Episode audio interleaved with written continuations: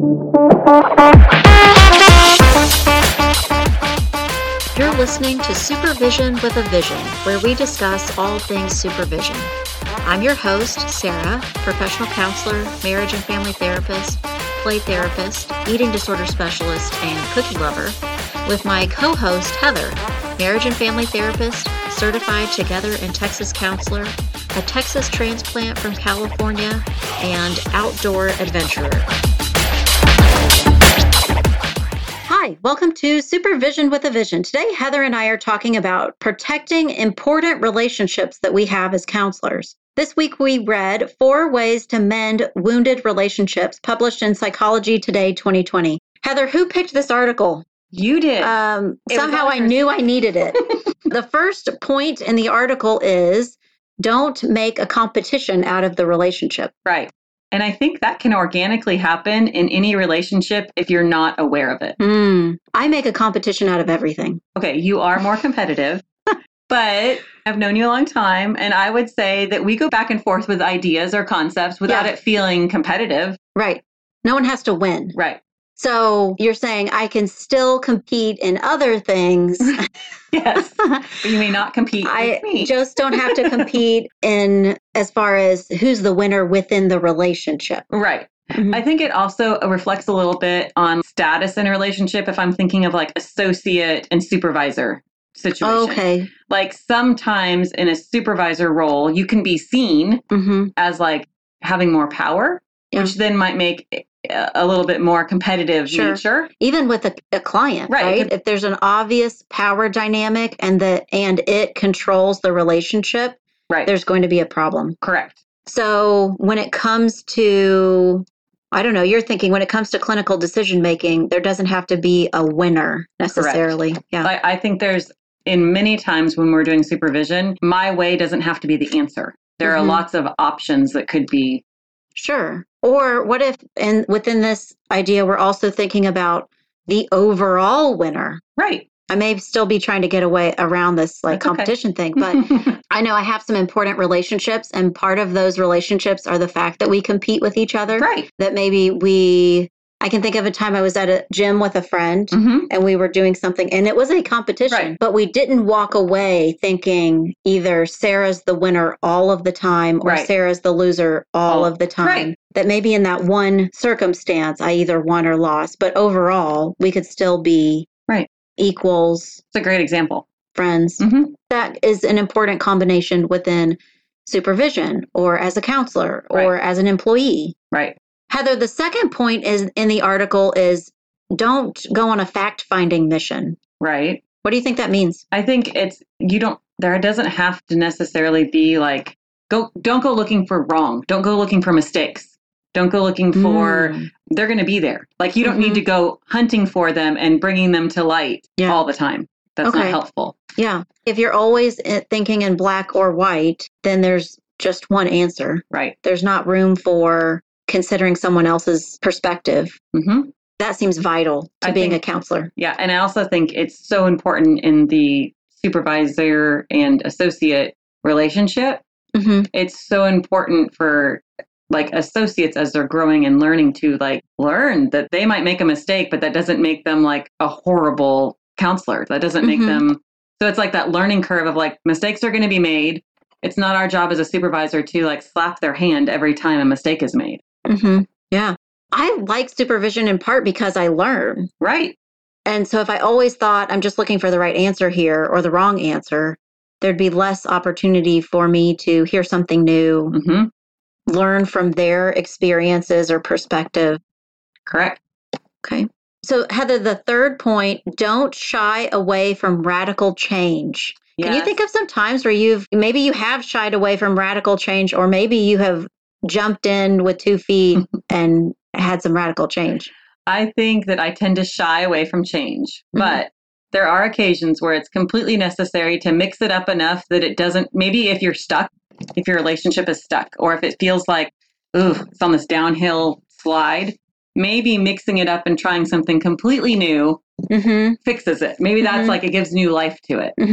Mm-hmm. That makes me think that Thanksgiving is my favorite holiday. hmm And this coming Thanksgiving is not going to be the same. my Right. typical Thanksgiving. Part of me is already dragging my feet and pouting a little bit, going Mhm. like, no, I don't want to do it that way. I'm not. Right. No. And some suggestions have already been made that would feel to me like a radical change. And I'm already saying, no, I'm not doing that. No. If I have to eat a turkey sandwich on my own, right. I'm eating a turkey sandwich and thinking, not everybody's Thanksgiving looks that way. It could be different and it could be fun to do it differently. Right. And sometimes when you have it like big, bold change, that makes it less obvious to what you change. If everything Yeah. changes at once, if you Mhm. now do it this way for Mhm. this one day or for this one thing, it takes away the all Yeah. the little things. So maybe not that we can do it this year, but rather than trying to force the traditional holiday, you like take a plane to Mexico or Right. something Right. and just go, well, we're just doing it different this year. Right. No planes to run away to Mexico and right that brings flexibility, which is Right. really important for Yeah. change. And as far as a counselor not shying away from radical change, it makes me think of all the places I've worked where people said things like, but that's the way we've always done it. Right? And it becomes like a really weird, watered down version of, Right. but that's the way we have always Uh-huh. done it. So to re envision or restructure something like, whoa, we can't do it that way. hmm We've never thought about it like that before can be hard Right.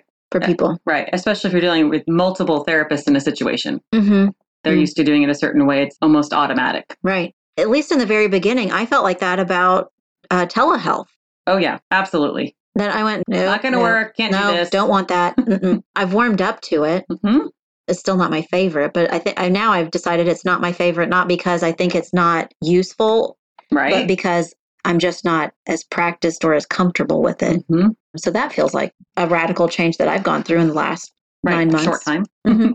When you walked in today, my office is different. hmm And you were like, oh, and I was like, yeah, it's different. I needed to mix it up. And it's really different. It's the same furniture, but it's in completely different locations. And I think it was more because I needed a change. I'm not really seeing very many clients in my office, but from where I was sitting to do Oh. telehealth, I needed to mix it up. hmm I hadn't thought of it like that. So sometimes we might be resistant to it, but it might not be that bad, and we might actually need it sometimes. Right. Now I'm going to think about rearranging furniture, Heather. I'm kind of tempted. I don't know that there's that many combinations that can be created in my office, but going to be thinking Uh-huh. about it. and I did it all by myself because no one else was here. Oh, wow. So I just started moving stuff and just stayed until it was done. Wow. it looks good. Can you think of other times? Maybe you've had a supervisee that had a hard time with radical change or was very open to radical change. in my experience, have had more supervisees open to it Mm. because I think they're seeing it as maybe they still have more flexibility. They haven't done it for years and years a certain way.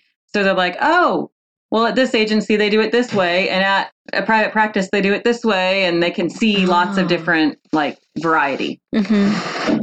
So, Hmm. Yes, I agree. It makes me think one time thinking about professors I had or counselors that I'd known a long time. I do think they become less flexible in what they Mhm. think, how they think about counseling, right. or what they think is possible or they're able to do in counseling. I have met with some supervisees that are less flexible, less open to radical change because maybe they're fearful to move away from what they Mhm. learned in school. Absolutely. I can see that. I've known in, in supervising for play therapy, I've known a lot of very new out of school play therapists who maybe learned just a few examples of play therapy in school and they don't feel okay. Like, they have to stay right in that parameter. right. They can't don't feel past it. okay doing something different or what if it looks different? Almost like it's breaking the rules. Mhm. It's funny. I think that's part of therapy is breaking the rules. Me too. it's just hmm part of it. Yeah. This week, actually, I was t- had a meeting with a group of people. We were discussing admissions into a treatment facility. Okay. And I had to think this. Mhm. And I caught myself.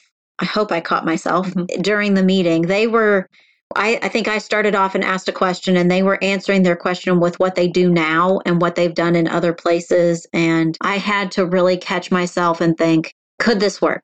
Could what they're suggesting work? Mhm. And I'm the one digging in my heels and saying no because that's not the way I've seen it done before. So, really thinking through all the possibilities Right. so I made myself leave that meeting saying, I'm going to think about it. hmm I'm going to see how that might think that through, think about how it would work, think how it would affect people and the workflow Right. if that's what an admissions process looked like. Right.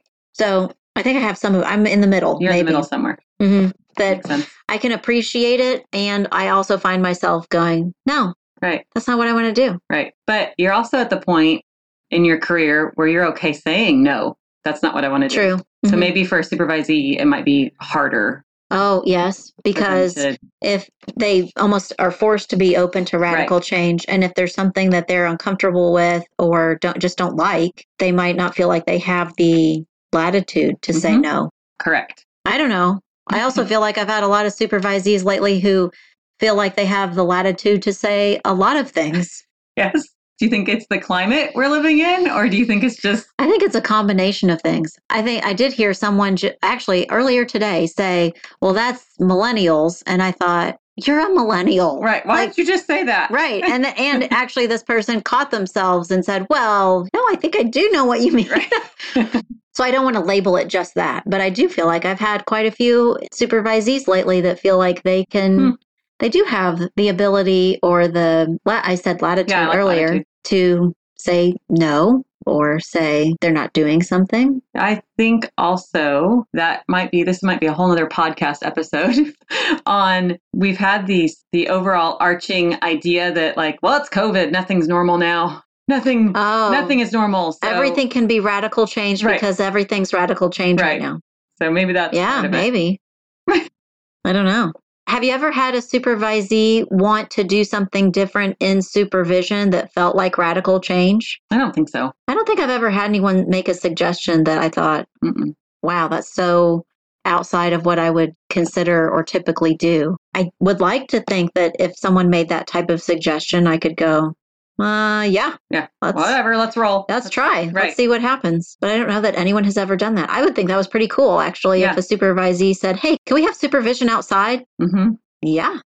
Can we have supervision sitting on the floor? Yep. Yeah. I don't know why we Right. might Why want to, but to? sure, we could. Yeah. So I'd like to think that I could be open to Right. things like that. Heather, the fourth point in our article, Four Ways to Mend Wounded Relationships, remember what works. Yes.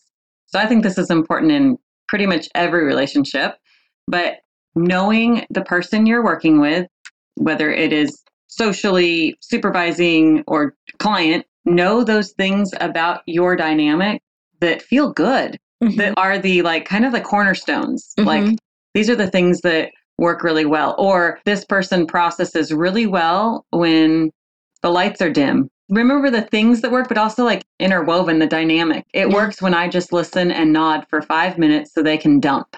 Yeah. I feel like I do this an awful lot. And I wonder if it is part of being a counselor and people that are not counselors don't do this as often. Okay. But I feel like, and all the things that I've done, even to this point in my day, I think that I really emphasize this in every single task. I had two meetings this morning. I talked to somebody about a relationship, not a client. And in all of those situations, I was saying, okay, but before we move on, can we just appreciate the thing that's working really well? Mm-hmm. And not just appreciate it, but let's not, if we're talking about doing something different or changing something, it. right, let's not throw it out Right. let's make sure we maintain that part that's really working well Right.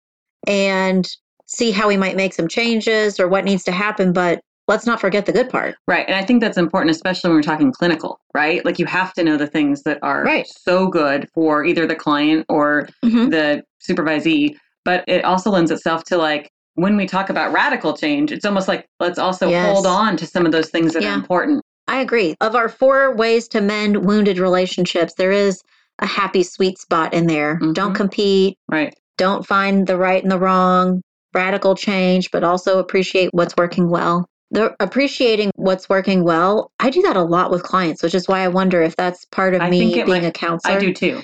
I can think of a couple clients right now, and they are in desperate need of some decent coping skills. And I talk to them about, well, what do you do on a regular basis that you enjoy? It makes you feel good, Right. makes you happy, Right. and build from there. Mm-hmm. So we're at, we're building on, we're acknowledging what works well, we're working with that. Right. If if someone enjoys something and it's pleasant interaction, hmm you're much more likely to be able to build on that foundation. hmm Yeah. This morning, one of the things that I was doing, helping a group of people work out a system, a process to make sure that an eating disorder facility had the right food on hand. Oh, yeah. And they almost wanted to completely overhaul it and just Mm. go, okay, well, we're just not going to do that. We'll just give so and so a credit card and tell them to go to the store. Oh, wow. Yes, I guess that would solve the problem, right? sort we of, have, right? but let's think about what we're doing that's working really well hmm and continue to build Pieces on of that, right? Yeah. Do you think that is something that we do because we're counselors? Yeah, I think that's mental health Okay. in general. Like counselors do it, and What if it's not my perspective, my total biased perspective that I love the counseling field? I don't think that all mental health providers think in a solution focused, strength based way. that is true. So I would say it probably is mental health in with those mindset, with the growth mindset. Mhm. Then yes, Mhm. but maybe not so much if that's not the yeah, perspective. sure. Like maybe not all healthcare providers, let's Right. say, think in with a growth mindset, Mhm. strength based, that they might try one thing and their training and their experience tells them, okay, let's get rid of that and try this other direction. Right. And if this other direction works, we're just going to hold on to it and we're not moving from it because it's working. hmm See, I knew I liked being a counselor. Okay, well, today we talked about four ways to mend wounded relationships, which is so important in all of the roles that we play Yep. um, in our personal lives, but as counselors and also as supervisors, and let's say supervisors that are continuing to learn too. Correct. Very good. Thanks for listening to Supervision with a Vision. You've been listening to Supervision with a Vision. Head on over to iTunes to subscribe, rate, and leave a review. Be sure to check us out on Facebook and Instagram at Therapy Academy to join the conversation and get show notes. We'll be back next week with more Supervision with a Vision.